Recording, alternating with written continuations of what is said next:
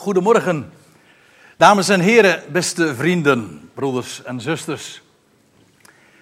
Ik wil u vanmorgen meenemen naar een geschiedenis die we vinden in Johannes 4 en het is zojuist ook voorgelezen. En dat is een heel bijzonder gedeelte en ik zal u uitleggen waarom het heel erg bijzonder is. Om twee redenen. De eerste reden is dat we de geschiedenis die we daar aantreffen van de Samaritaanse vrouw, vinden we maar één keer in de evangelie. We hebben vier evangeliebeschrijvingen, Matthäus, Marcus, Lucas en Johannes. Maar deze geschiedenis vinden we slechts in Johannes 4, nergens elders.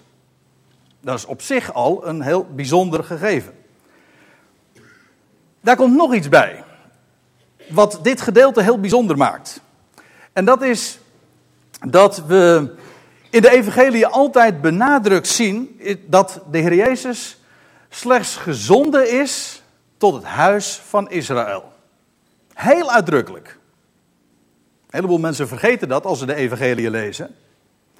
Maar het is buitengewoon belangrijk voor het verstaan van de schrift in het algemeen, maar voor de evangelie in het bijzonder, dat we zien dat Jezus niet spreekt tot de volkeren of tot de kerk, Nee, hij spreekt tot het huis van Israël. Hij zegt het ook ergens. In Matthäus 15. Ik ben uitsluitend, ik ben slechts gezonden tot het huis Israëls.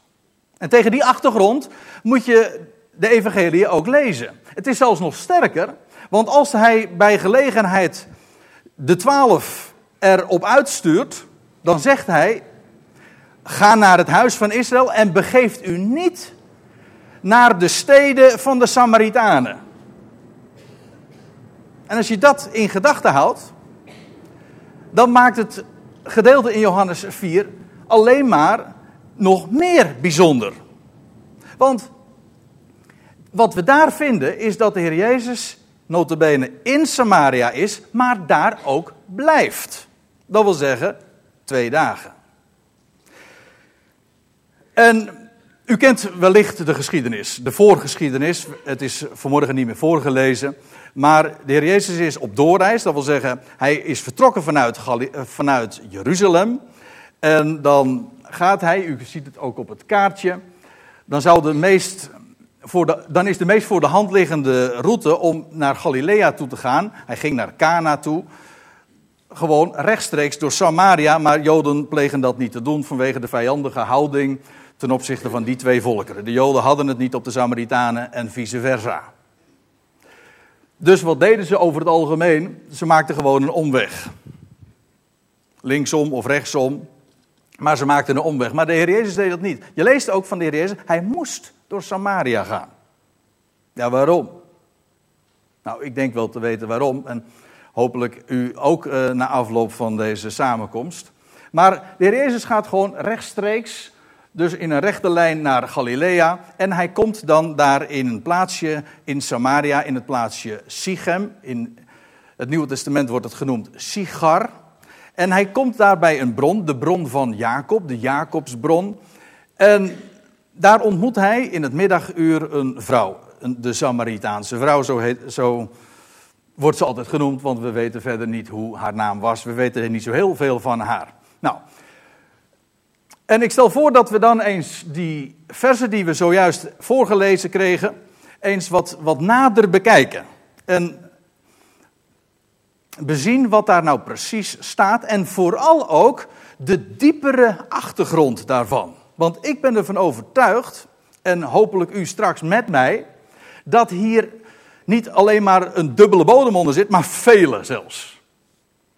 Het is een, een gedeelte en dat zou je niet moeten verbazen, want we hebben het wel over het woord van God, dat hier zo'n enorme diepte in gelegen is. Zoveel verborgen schatten.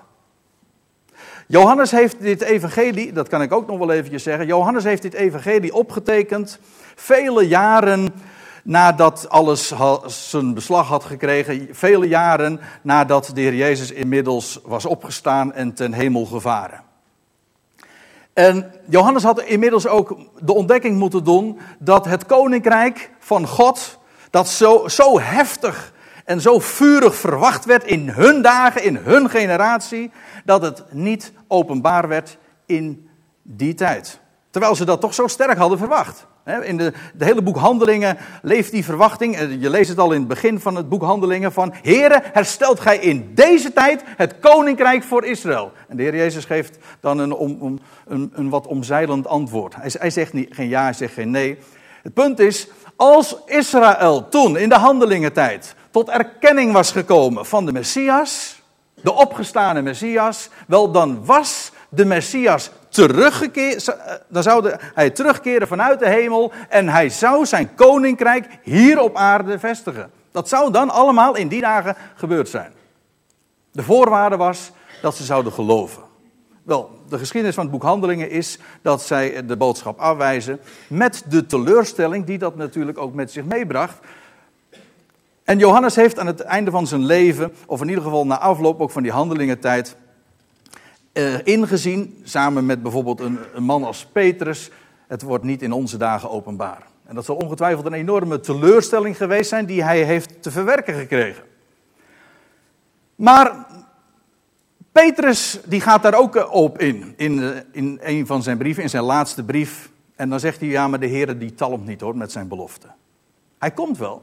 Maar dit ene mag u niet ontgaan, geliefde, dat bij de Heer is, bij de Heer één dag is als duizend jaar en duizend jaar als één dag. En daarmee verwijst hij zo stiekem weg naar een bekend profetenwoord. En ook dat is vanmorgen voorgelezen. En Johannes heeft zich dat ook gerealiseerd. En met die wetenschap, mede ook door wat Paulus allemaal had gepredikt. Petrus verwijst daar ook naar in zijn brief.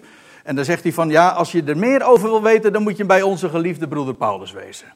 Die in al zijn brieven daarover spreekt en over de langmoedigheid des Heren. Dat wil zeggen over, over, Gods, over de, het geduld van de Heer, over het uitblijven van zijn komst. Als je er meer over wil weten, moet je bij Paulus wezen. Wel, Johannes heeft inmiddels ook zijn les geleerd. En met die wetenschap blikt hij dan terug op het leven van de Heer Jezus. En merkt hij hele bijzondere dingen op. Die toen wellicht, toen hij het meemaakte, niet opvallend waren. Maar als hij terugblikt, denkt, dat is bijzonder. Dat is eigenaardig. Want dat wat nu allemaal zo in die handelingentijd, de Israëls afwijzing en, en alles wat er zo gebeurd is, wat zijn beslag had gekregen, dat lag in wezen al verborgen in de schrift in het algemeen, maar ook wat de Heer Jezus heeft gedaan in zijn leven op aarde. En zo'n gebeurtenis is dus wat we vinden in Johannes 4. Nou, laten we het eens lezen. Want het kan best zijn dat wat ik nu zeg niet helemaal nog duidelijk is, maar ik hoop u zo in de loop van deze ochtend dat vanzelf wat meer duidelijk te maken. Er staat, en uit die stad, dus in die stad Sigar, daar in Samaria, geloofden vele van de Samaritanen in hem om het woord van de vrouw, die getuigde, hij heeft mij gezegd alles wat ik gedaan heb. Die vrouw die was in aanraking gekomen dus daar, met de Heer Jezus daar bij die bron. En ze was diep onder de indruk van die man die ze helemaal niet kende en die daar tot haar gesproken had. En moet eens opletten wat er staat. Hij heeft mij gezegd alles wat ik gedaan heb. Hij, er staat niet, hij heeft mij gezegd alles wat ik had moeten doen. Want kijk, we lezen in die geschiedenis ook dat het een vrouw was die nou niet bepaald een goede reputatie had. Een heel verleden uh, droeg ze met zich mee. En het was ongetwijfeld ook om die reden dat ze in het middaguur maar naar de bron ging. Terwijl iedereen dan maar binnen wilde wezen. Want het was snik en snik heet. En op dat moment van de dag ga je niet naar de bron toe. En zij ging dat wel. Waarschijnlijk ook om, om niet mensen van haar omgeving te ontmoeten. En, en om die veroordelende blikken zo te voelen en te ervaren. Maar die vrouw, die, die, daarvan lees je ook, de Heer Jezus zegt dat tegen haar. Hij zegt precies wie zij is. Zonder dat, zonder dat hij het menselijkerwijs gesproken kon weten. Hij zegt, ja, jij hebt helemaal geen man. Want je hebt inmiddels al vijf mannen gehad. En die, met wie je nu samenleeft, dat is niet eens je man. En dan, zegt ze: Bent u een profeet? En zo, zo, zo, komt ze enorm onder de indruk. En de Heer Jezus heeft geen woord van veroordeling uitgesproken. Niets van het al. De Heer Jezus, deze, moet niet vergeten, deze vrouw was een hele religieuze vrouw ook. Dat blijkt ook wel uit het gesprek. Ze voert in wezen een heel godsdienstig gesprek ook. Maar ze voelde de, de, de veroordeling van mensen. Maar ze wist ook, ik, ik, ik ben niet goed. En, maar het was die profeet met wie ze in aanraking daar was gekomen, daar bij die bron. Die haar niet veroordeelde. Die zulke bijzondere dingen tegen haar zei. Maar zonder afwijzing. Maar werkelijk een woord van genade sprak. Niet wat ze had moeten doen en waarom ze niet deugde. En waarom ze zo slecht was. Niets van dat al. De Heer Jezus vertelde niet wat ze had moeten doen, maar hij vertelt gewoon de waarheid.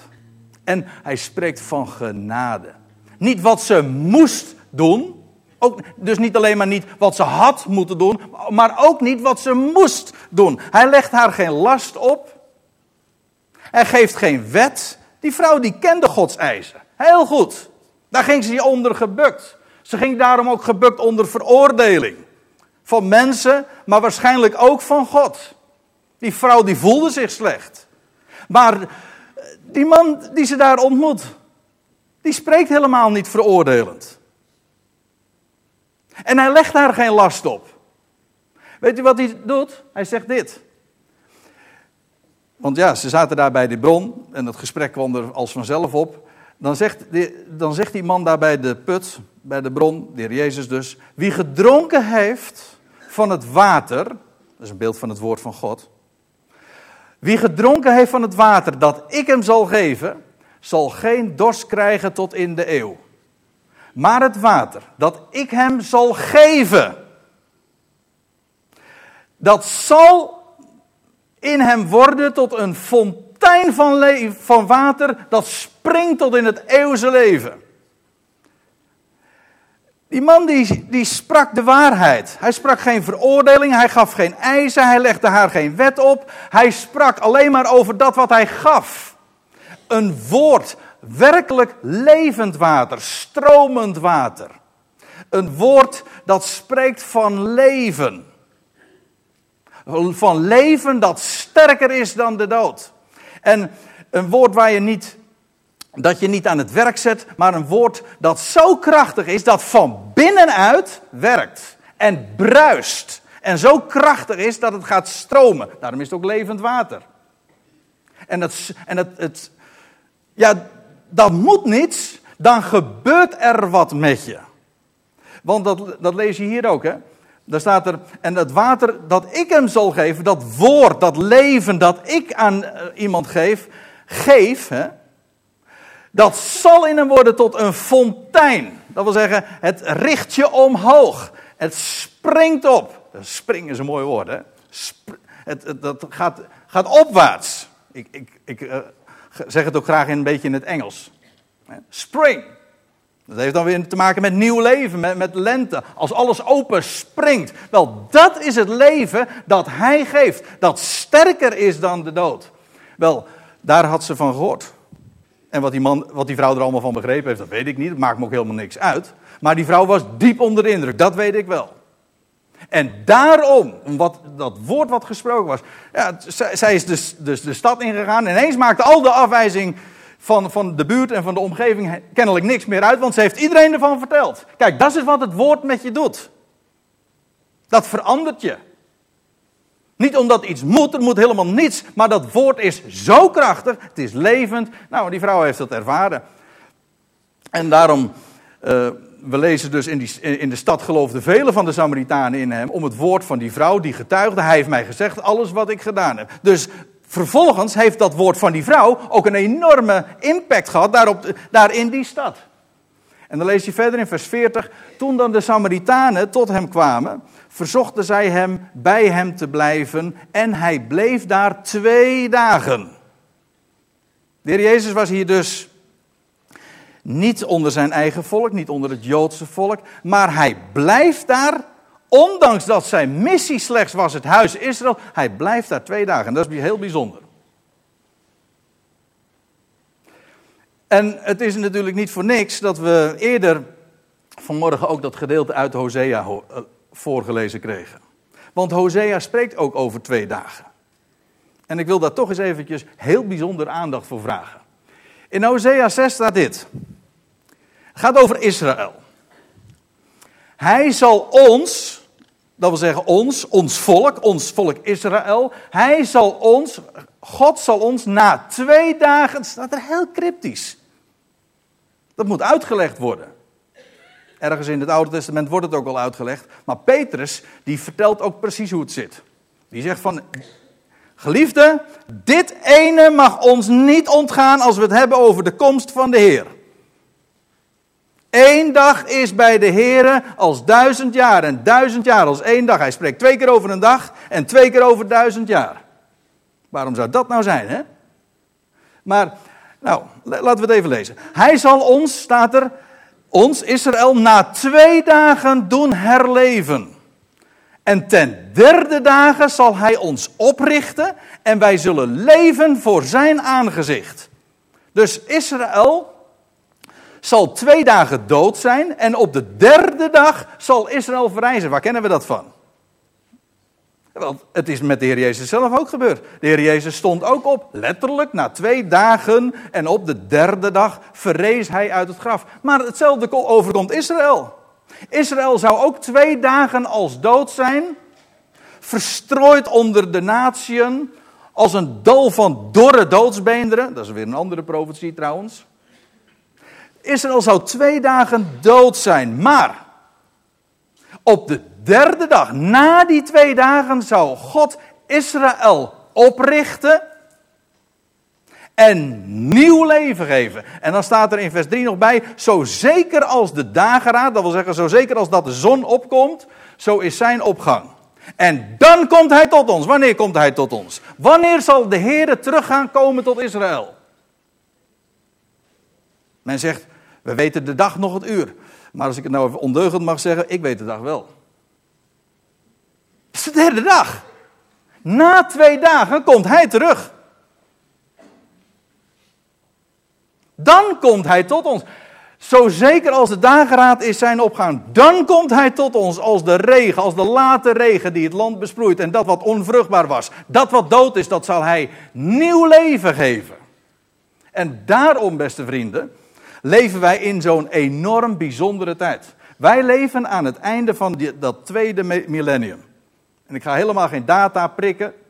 En ik hoef helemaal niet precies te weten hoe het zit. Het gaat mij ook helemaal niet om de vraag bij welke datum of bij welke gebeurtenis vanaf uh, moeten we precies beginnen te rekenen. Daar gaat het mij nou niet even om. Het gaat mij puur om het punt dat de Heer Jezus ooit kwam daar was in Jeruzalem en daar zijn leven gaf en, en ten hemel voer. En twee dagen later zou hij terugkomen. En dan zou Israël uit het graf verrijzen en nieuw leven ontvangen.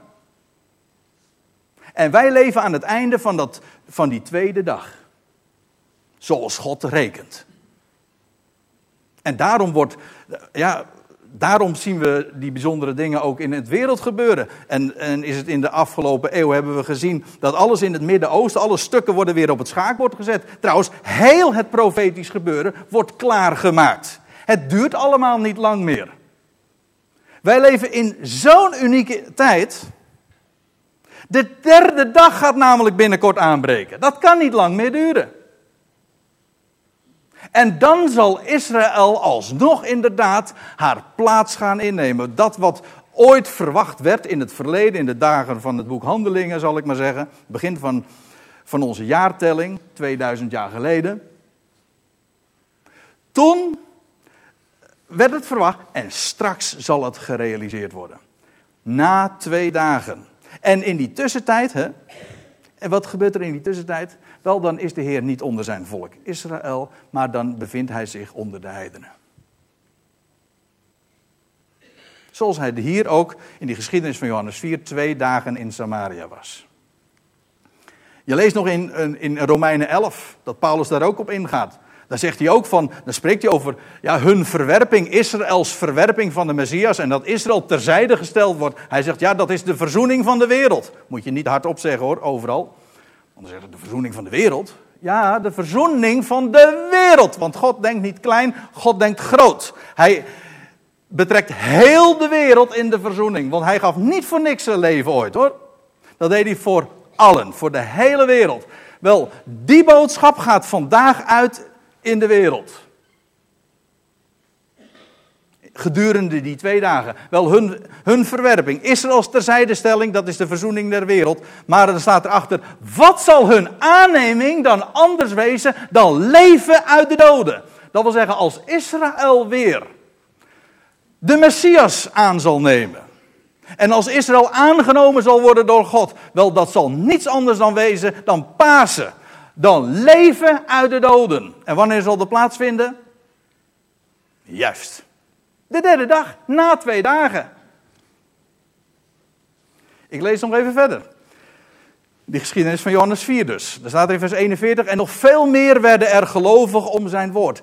Het is twee haakjes. De Heer Jezus heeft gedurende die, twee dagen geen wondertekenen gedaan. We lezen ze althans daar niets van. Ze, nog veel meer werden er gelovig om zijn woord. Niet om wat zij zagen. En ik geloof dat ook dat een diepere betekenis heeft. Want gedurende deze twee dagen van duizend jaar gebeuren er geen zichtbare manifestaties. Moet je ook niet overal zeggen, dat weet ik. Daar moet je niet naar uitkijken. Alles is verborgen. Alles is vandaag verborgen. Alles verloopt dus volgens plan. Maar gedurende deze twee dagen wordt wel het woord gehoord. En uitgebezuind. Dus mijn vraag veel te weinig, maar dat woord wordt gehoord. Nog veel meer werden er gelovigen om zijn woord. En ze zeiden, van die, die Samaritanen dus, tot de vrouw: Wij geloven niet meer om wat gij zegt, want wij zelf hebben gehoord en weten dat deze waarlijk de heiland der wereld is. Mooi hè? Dit staat niet in de brieven van Paulus. Ja, daar staat het helemaal natuurlijk duidelijk. Maar hier, Johannes 4. U zegt, ja, maar daarvoor was, waren al deze dingen toch verborgen? Dan zeg ik, ja, dat was inderdaad allemaal verborgen. En dus was het er wel te vinden. Want als het verborgen is, dan betekent dat je gewoon onder de oppervlakte moet zoeken. En dan vind je het allemaal. Dat, dat vind ik zo geweldig van het bestuderen ook van het Oude Testament. En alle brieven uh, buiten de, die van Paulus om. Want daar vind je verborgen schatten. Paulus openbaart het. Maar daar, daarbuiten vind je zoveel verborgen schatten en kostbare rijkdommen. Maar le, lees eens goed wat hier staat. Hè? Dat, dat die Samaritanen die zeggen, wij geloven niet meer om wat gij, wat gij zegt, tegen die vrouw dus. Want wij zelf hebben hem gehoord en wij weten dat deze waarlijk de heiland, dat is een oud-Nederlands woord, maar betekent gewoon redder. Dat deze waarlijk de redder der, is ook oud-Nederlands, betekent gewoon van de. De redder van de wereld is. Niet de redder voor de wereld, dat is ook zo hoor. Nee, hij is de redder van de wereld. Dat is een heel groot verschil. Dat betekent dus dat hij de wereld redt. Betekent niet per se, per se dat hij de wereld al gered heeft of zo, of dat iedereen gered is, maar hij redt de wereld, ongeacht hoe en wanneer. Maar het feit wordt gesteld. En deze Samaritanen hadden dat gehoord. Ze zeggen wij, hebben, wij zelf hebben het gehoord en we weten dat deze werkelijk de redder der wereld is. Mensen, ik ben er zo vast van overtuigd. Dat is het evangelie. Dat hij de redder is, niet alleen maar voor de wereld, maar van de wereld. Iedereen in kluis. Wij vertellen het evangelie niet opdat mensen gered, opdat hij hun redder zou worden. Zo, zo wordt het in de, in de christenheid toch eh, veelal gepresenteerd. Hè? Ja, het evangelie moeten we prediken aan mensen, ja, opdat God hun redder wordt. Nee, nee, wij prediken het evangelie niet opdat God hun redder wordt. Wij prediken, wij, het is niet een, het is niet een deal, het is niet een, een voorwaardelijke boodschap, het is gratis. Wij vertellen, wij, het is geen aanbieding, ook geen goedkope aanbieding. Het is gewoon een gratis mededeling. Hij is de redder van iedereen, van al die 6 miljard mensen die leven, wie ze ook zijn, wat ze ook op hun kerfstok hebben. Hij is hun redder. Dat vertellen we. Dat hoeven we niet te slijten, we hoeven het niet te verkopen. Het is niet een product, er hangt ook geen prijskaartje aan. Het is een feit. Het is een mededeling. En zo'n geweldige mededeling. Die Samaritanen hebben het gehoord op een of andere manier. Ze hebben het gehoord. Hij is de redder van de wereld. Ja, hoor ik dan zeggen. Maar als hij dan de redder is van de wereld, waarom zouden we dan nog het evangelie prediken? Het meest stupide argument, tegenargument dat ik ooit gehoord heb. Als, ik, als je er goed over nadenkt, is dat echt stupide. Als ik zo eerlijk mag zijn. U protesteert niet, dus. Hm? Ja. Dat is. Waarom zouden we het Evangelie dan nog prediken? Wel, het antwoord is simpel: dat is het Evangelie. Dat is net zoiets als. Kijk, het is uh, vandaag 4 mei, morgen is het dus 5 mei. Stel je voor, uh, 5 mei 1945. Overal in, in het land is grote feestvreugde. In de straten, er wordt gefeest en gedanst en gejoeld. Er zit een man in zijn huis voor zich uit te staren. En dan komen zijn vrouw en zijn kinderen binnen. En zeg, papa, waarom zit u hier nu voor u uit te staren? En dan zegt papa, waarom moet ik feest vieren? We zijn toch al bevrijd. Is, vindt u het ook stupide? Zoiets? Denkt u dat het ooit gebeurd is? Nee, want je viert ook niet feest om bevrijd te worden. Je viert feest omdat je bevrijd bent. Of wat dacht u van een, eh, een echtpaar dat heel lang gewacht heeft op een baby. En uiteindelijk uh, dient de baby zich aan. Het is allemaal goed en gezond. En dan uh, moet er, een, er zou er een geboortekaartje uit moeten. Ach, waarom zouden we geboortekaartjes uit, erop uit of verzenden aan de mensen? Het kindje is toch geboren. Ja, daarom juist. Als het kindje niet geboren is, dan hoef je geen kaartje te schrijven. Dat begrijpt u ook wel. Kijk, het evangelie is een mededeling, het is een bericht. Een heel goed bericht. Het beste bericht wat er is, want het is namelijk niet een voorwaarde aan verbonden. Het is echt gratis. En vergeet niet, een beetje gratis bestaat niet, hè? Nee, dat bestaat niet. Iets is, kijk, als er, als er een prijs aan verbonden is, dan kan het allerlei gradaties hebben. Het kan goedkoop zijn, het kan wat duurder zijn, het kan heel duur zijn, het kan peperduur zijn. En er kunnen allerlei levels in, en niveaus in zijn. Maar als het gratis is, dan daar is maar één, dat betekent gewoon, het kost niks. Een beetje gratis bestaat niet. Een beetje zwanger kan ook niet. Je bent, je bent zwanger of je bent het niet. En het is gratis of het is niet gratis. Wel, het evangelie is gratis. Het is de mededeling dat Hij de redder is van de wereld. Alsjeblieft. Van iedereen. Ja, maar waarom moest Jezus dan sterven?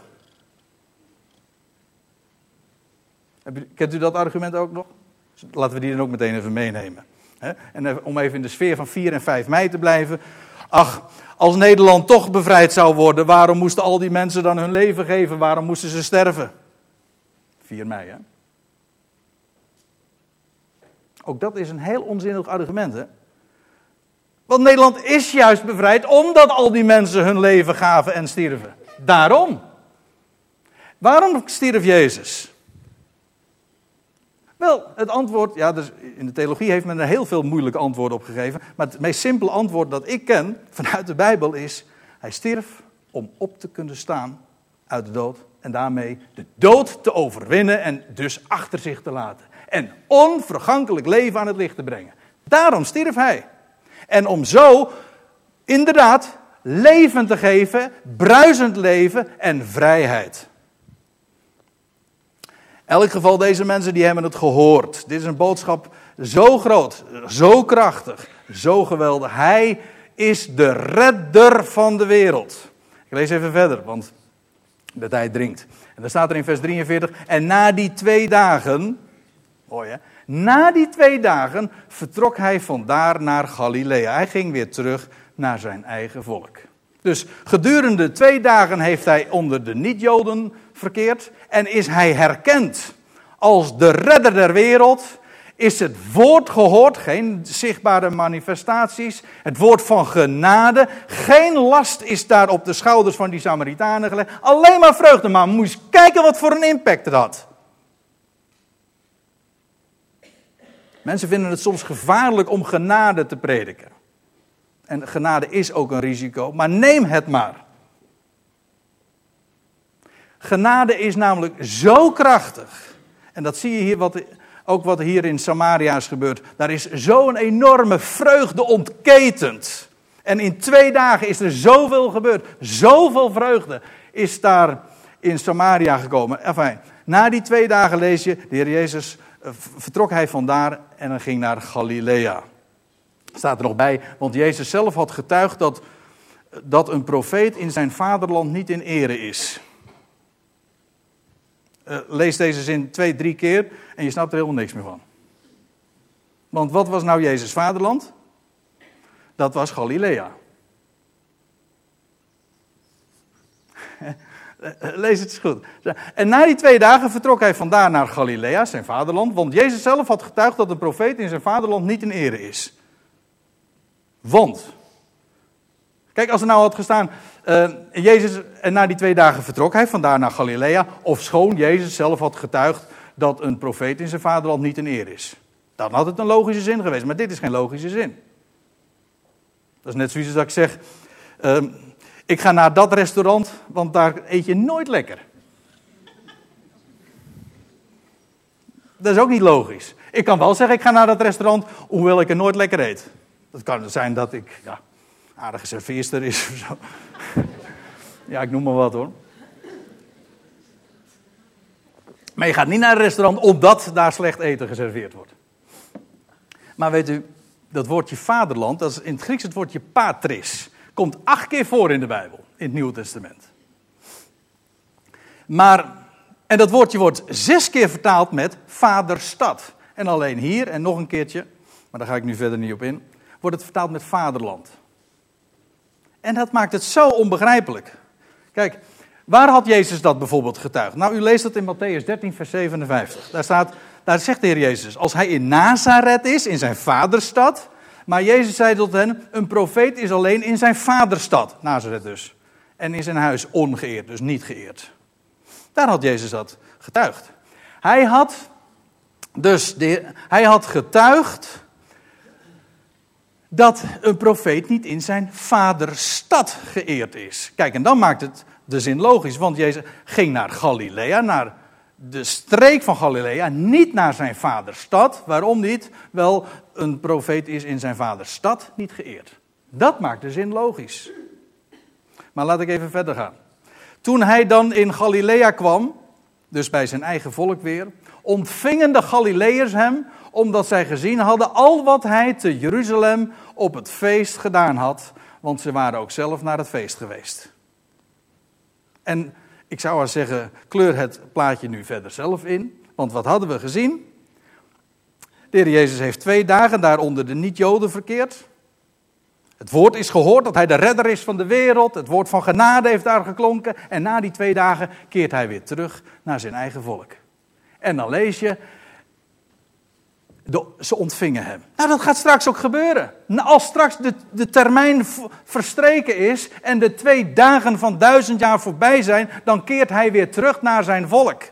Na die twee dagen. En dan zullen ze hem ontvangen. En dan moet je opletten wat er dan staat. Omdat zij gezien hadden al wat hij te Jeruzalem, dus voor die twee dagen, gedaan had op het feest. Het gaat hier over het paasgaat trouwens. Want ze waren zelf ook naar het feest geweest. Dus straks komt de Messias weer tot zijn volk, na de twee dagen van duizend jaar, dan komt hij tot zijn volk en dan zullen ze hem ontvangen. En dan zullen ze hem geloven. Waarom? Wel om wat hij ooit tijdens het paasgaat te Jeruzalem voor de twee dagen had gedaan. Nou, dat is precies wat er straks gaat gebeuren. De Heer Jezus gaf ooit zijn leven op het paasga. Hij stond trouwens ook tijdens datzelfde feest op en verrees hij. Wel, straks zullen ze hem zien. wie zij doorstoken hebben. En ze zullen hem ontvangen. Allemaal op grond van wat ze ooit van hem hadden gezien. Voorafgaand aan die twee dagen. En dan zullen ze hem ontvangen. En weet u wat er dan nog meer gebeurt? We moeten opschieten, want dan staat er in vers 46 nog. Hij kwam dan weder te Cana in Galilea, waar hij het water tot wijn gemaakt had. Hier wordt aan een eerder gedeelte in Johannes gerefereerd, waar we vinden dat Jezus, dat is ook een bekende geschiedenis, we zingen er straks ook nog van, dat Jezus in Cana op die bruiloft kwam, weet u wel? Daar had hij water in wijn veranderd. Weet u wanneer dat was? Laten we het lezen in Johannes 2, vers 1. En op de derde dag staat er dan, was er een bruiloft te Cana in Galilea. Ja, voor ons een heel bekend uh, Bijbelvers. Voor ons, ik bedoel Peter en mij. 16 jaar geleden gingen, traden wij in het huwelijk. Dan hadden wij op onze trouwkaart deze tekst geschreven. En op de derde dag was daar een bruiloft.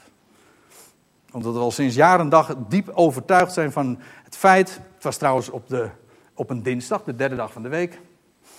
Niet waar? Was derde paasdag. Ja, ze schudt ja, dus. Of ze knikt ja. Schudden ja, dat eh, is wat lastig. Het was derde paasdag ook nog. Het was uh, zeer typologisch allemaal. Maar weet u, op die derde dag de, vond er een, een bruiloft plaats. Je struikelt er op een gegeven moment over. Hè? Je vindt al die linken zomaar in de Bijbel. Want wat er straks gaat gebeuren, is wel na de twee dagen, dan zal Israël hem ontvangen. En weet je wat er dan ook gaat gebeuren? Dan zal er een geweldige bruiloft gaan plaatsvinden. Dan zal de Heer een nieuw verbond, een nieuw huwelijksverbond sluiten met zijn volk. En dan zullen alle volkeren der aarde uitgenodigd worden om dat feest mee te maken. Een dag lang, duizend jaar, ja. Het klopt allemaal. Het, het grijpt allemaal in elkaar. En dat feest gaan we beleven. De derde dag gaat er aankomen. Wij leven nu aan het einde van die tweede dag. En onderwijl mogen wij gewoon van dat water drinken. Dat in ons wordt, dat bruist. Moet je eens een colaflesje nemen. Flink schudden en dan loslaten.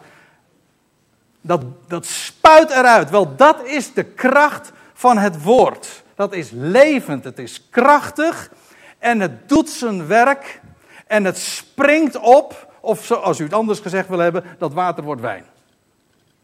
Ja, water wordt wijn is een beeld van vreugde. Want dat is, het is geestrijk vocht. Afijn, dat woord in ons, dat wordt wijn. Dat is zo'n enorme bron van vreugde vandaag. En waarom is het vreugde? Wel omdat het allemaal gebaseerd is op genade. Maar dan ook genade alleen. Amen. Zullen we met elkaar onze Hemelse Vader danken? Wat geeft u ons ongelooflijk veel reden om u dank te zeggen? We danken u uit de grond van ons hart, Hemelse Vader, dat u ons zo'n geweldig rijk woord hebt gegeven. Een woord van genade. En die ontdekking deed ooit die Samaritaanse vrouw met haar verleden, daarbij die bron, toen ze in aanraking kwam met u die het levende woord bent. En u hebt haar aangeraakt. U hebt haar woord gegeven van leven, van genade, van vrijspraak. En Heer, het heeft zo enorm veel in haar leven betekend. En ze mocht het vervolgens ook doorgeven aan zoveel anderen. En Heer, we danken u dat u in uw woord spreekt van wie u bent. En dat u volkomen voorbij gaat aan ons verleden, ons niet aanziet op het uiterlijk, ons niet aanziet op prestaties, maar dat u werkt en belooft puur op grond van wat u voornemens bent. En u bent de redder, zoals we dat ook vanmorgen hebben gelezen en zo in uw woord uitbundig vinden opgetekend. U bent de redder van deze wereld, van iedereen in kluis. En dat is die machtige boodschap die we te vertellen hebben. En dat daar geen prijskaartje aan hangt, dat het niet, zelfs niet goedkoop is. Het is gratis. En Heer, we danken u dat dat de waarheid is. En dat we, dat, dat we daar zelf uit mogen leven. En dat we het kunnen doorgeven ook aan anderen. Want er is zoveel duisternis. Er zijn zoveel mensen die in het duister tasten. Er zijn zoveel mensen met verdriet. Er zijn zoveel mensen die gebukt gaan onder lasten van religie, van wat moet en wat zo moeilijk is en schuldgevoel. Of gebukt gaan onder de last van hun verleden. En dan is er maar één ding wat werkelijk een oplossing is. Er is maar één ding wat werkelijk het antwoord is op al onze vragen. En dat is uw woord van genade. Heer, daar kan geen mens tegenop. Psychologen, psychiaters of welke menselijke deskundigheid ook kan dat geven, dat wat u zomaar om niet aanbiedt. En we danken u, Heer, dat we vanuit uw woord zicht mogen krijgen op zo'n groot God, die de hele wereld in zijn hand heeft. En Heer, we danken u dat we vandaag in deze tijd ook mogen leven. En dat we aan het einde van deze twee dagen van duizend jaar gespannen uitkijken naar, en vol verwachting ook uitkijken naar wat er binnenkort allemaal zal gaan gebeuren. De derde dag gaat aanbreken, dat kan allemaal niet lang meer duren. En Heer, we zien uit naar, naar wat er gaat gebeuren met deze wereld. Wat er zal gebeuren met uw volk Israël dat na twee dagen van duizend jaar zoveel diepe wegen die ze hebben, te gaan, hebben moeten gaan en nog zullen gaan ook, dat ze straks zullen worden opgericht. En dat u straks tot hen zal komen. En dat u hen nieuw leven zal geven. Wat zal hun aanneming anders wezen dan leven uit de doden? En dan zal er een bruiloft plaatsvinden. Zo groot, zo geweldig. Heer, we hebben nog zo enorm veel goeds en zo geweldig veel te verwachten. En we danken u dat we in die tussentijd mogen leven met uw woord. En dat dat woord van u voldoende is. En dat dat woord ons blij maakt. Dat dat woord ons doet bruisen en niets anders. Heer, in dat vertrouwen bevelen we ons ook bij u aan. We danken u dat we voor uw rekening zijn. En dat u van ons zoveel meer kunt maken dan wij ooit van onszelf. Dat wij ooit voor onszelf voor mogelijk hadden gehouden. Wat we door eigen vermogen, door eigen prestaties niet kunnen. Heer, u doet het en u alleen. Amen. Ik wil deze samenkomst graag afsluiten met een woord dat we vinden in de brieven van Paulus in Romeinen 15, om precies te zijn. Daar schrijft hij: De God nu van de hoop, vervullen u met louter vreugde en vrede in het geloof, om overvloedig te zijn door de kracht van zijn geest. Amen. Ik wens u nog een hele goede zondag en tot ziens bij de deur.